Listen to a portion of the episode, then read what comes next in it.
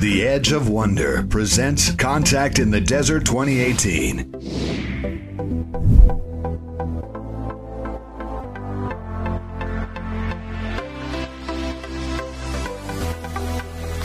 Special guests featuring Billy Carson, Hey guys, this is Rob from Edge of Wonder. I'm here with Billy Carson. Why don't you tell us a little bit about yourself?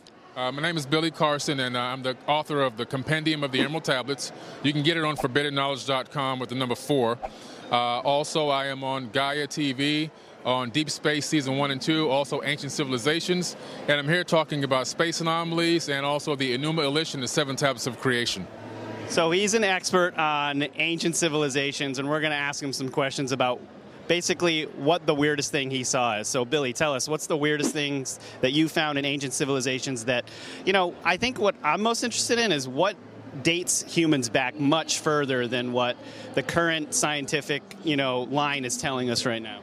I think the most interesting discovery that I've made, or the, and I would have to say it's a theory because obviously nothing can be completely proven, but it appears that the Great Sphinx and the Great Pyramid of Giza are about 36,000 years old, maybe even a little bit more.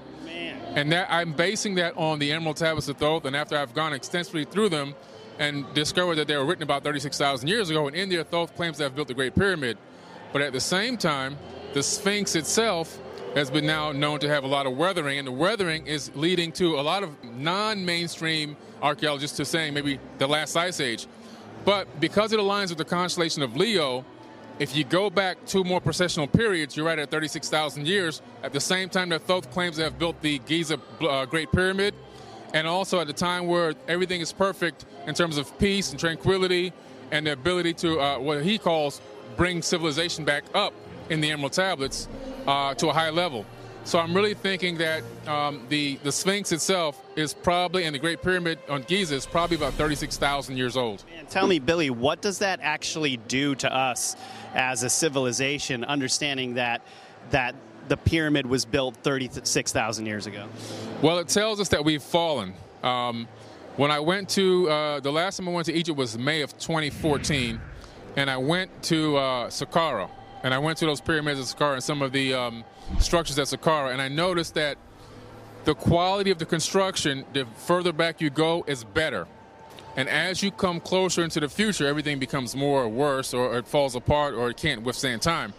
And I'm starting to realize now, even when I went into, up into the Grand Gallery of the Great Pyramid and really started analyzing the structure, going into the King's Chamber, analyzing the fact that I still today can't put a human here in, in between the granite blocks in the King's Chamber in the Great Pyramid, and realizing that we have literally been a, an advanced civilization here on this planet that has fallen apart due to probably some type of ancient war or maybe a cataclysm or maybe a combination of both.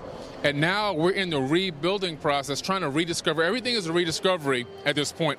Everything from the metric system to construction techniques to technology to even this microphone that we're using right now.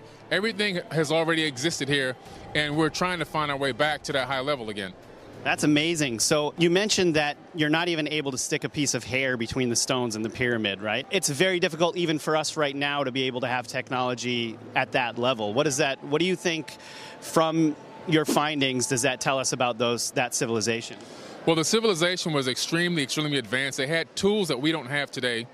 Uh, as a matter of fact, uh, at Abu Simbel, uh, when I went there, that was uh, actually built much lower in that area, and we actually took it apart block by block and moved it up so that we can build a dam, so they can build a dam actually over there because they needed a dam. When they put it back, they tried to realign it to where the sun aligns perfectly with the um, the chamber that illuminates the gods on the inside, and they couldn't do it. They were about five degrees off. With our advanced technology today, we still couldn't duplicate what the ancients did. So what's that? What that's telling me is that basically uh, we, we've got to find a way to really figure out what types of tools they were using, uh, because if we can tap into that, we might be able to get into things like zero point energy.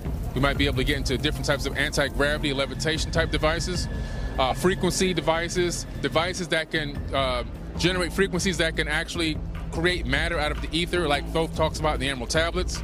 All these different types of technologies uh, that were stripped out of a lot of these ancient sites, including all the apexes of the pyramids, the gallery, the Grand Gallery of the Great Pyramid, stripped clean of, of technology, and other ancient sites were completely buried with sand from other places because they were really hiding it from us. Wow. So okay, so technology was was extremely advanced. Are there any other um, uh, civilizations that you found in, in your findings that were extremely advanced? One civilization I've found so far is not even on Earth that's extremely advanced, and that would be on Mars. Um, we've downloaded now probably close to a million images from NASA, the Indian Space Agency, Russian Space Agency, and the European Space Agency, and now China as well. And we've cataloged about 50,000 anomalies. These are things that are out of place with the surrounding terrain. We, meaning the United Family of Anomaly Hunters, there's a group of us, 14 of us. And some of these anomalies have made international news. Uh, Mars, we discovered, has had a combination of high level technology, higher than us where we are right now on Earth at this particular day and age, and also some signs of having ancient technology. So it's a combination of both. Whether some of it is was like that because part of the planet was um, uh, destroyed at some point and then tried to make another comeback, like we were on a track to, and those are other old ancient remnants there. Because if you go to Giza right now with ground penetrating radar, you'll found you'll find hundreds of structures underneath the sand right now that are dilapidated, broken down, collapsed, buried structures. The same thing could have happened on Mars and just could be exposed when all the mud and the water, the flood flew over the land because there was a global flood there, maybe even twice. But there are some structures there that are still standing and some other objects that appear to be highly technologically advanced, even more than some of the things we have here. When I say that, I'm talking about things that look like, and I can't say this is what they are, but things that look like hovercraft and so forth that you wouldn't, we don't have here at, this particular moment in time. But we sorely need. We sorely need them. We sorely need them. So why why would they have those things? Well, I think there was a concurrent civilization running both on Earth and Mars at the same time. And according to the Sumerian tablets, there were these Igigi working class uh, Anunnaki people that were working and mining the planet Mars for resources and actually came to battle against the kings of Earth, Enlil and Enki, because of the work and labor load that they were being put under was too strenuous and they weren't getting any relief. And uh, so at some point, they literally were going to go to battle and have a coup. And then that's when Enki says uh, in the in the uh, Sumerian tablets that we will genetically modify the existing hominid on this planet, basically to make a slave race to do the workforce and relieve your, your workload. And that was agreed upon. And so that's when they disconnected, in my opinion, the existing hominid, which would have been us in ancient times, but probably more connected spiritually and probably even more advanced spiritually with nature, and, and gave us the junk DNA and now turn us into mental slaves and working slaves, which we still are currently today. Whoa. That's a lot of stuff. Is all of this stuff on your website? There's a lot of this information on my website, forbiddenknowledge.com with the number four.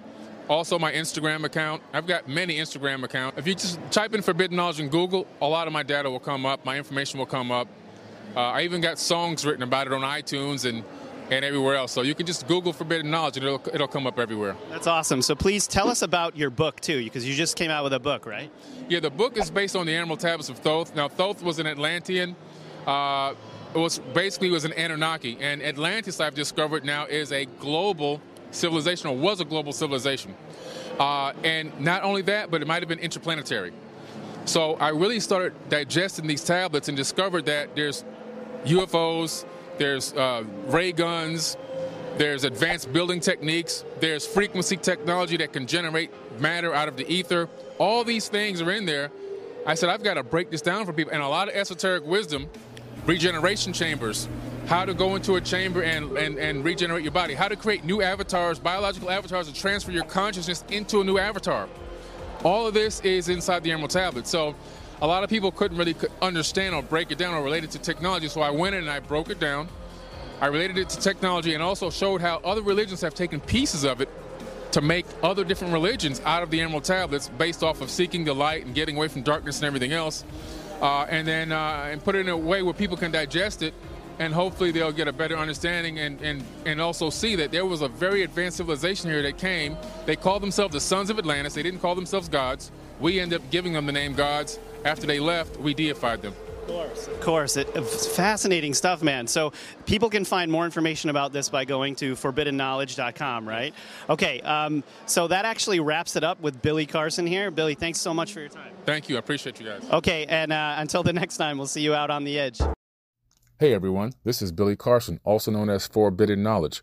I'm very excited that I set up my brand new podcast on the Anchor.fm platform. You have to check it out, guys. A N C H O R dot FM. You can set up a free podcast on there with no hosting fees. You can monetize your podcast. You can create libraries. If you don't want to record live, you can edit them and then upload the audio. It's an amazing platform, and I recommend if you're interested in getting into podcasting, check out anchor.fm. Hey everyone, this is Billy Carson, also known as Forbidden Knowledge. If you haven't done so, please check out my book, Compendium of the Emerald Tablets. It's currently a bestseller on Amazon.com. You can look it up, Compendium of the Emerald Tablets by Billy Carson. In this book, I break down the metaphysical, quantum physics, esoteric wisdom of Thoth the Atlantean. This information was written eons ago, and I've taken my time to break down all of the information in a way that everyone can understand it. So please check it out Compendium of the Emerald Tablets. If you're into learning about the true ancient history and ancient civilizations, you have to read my book.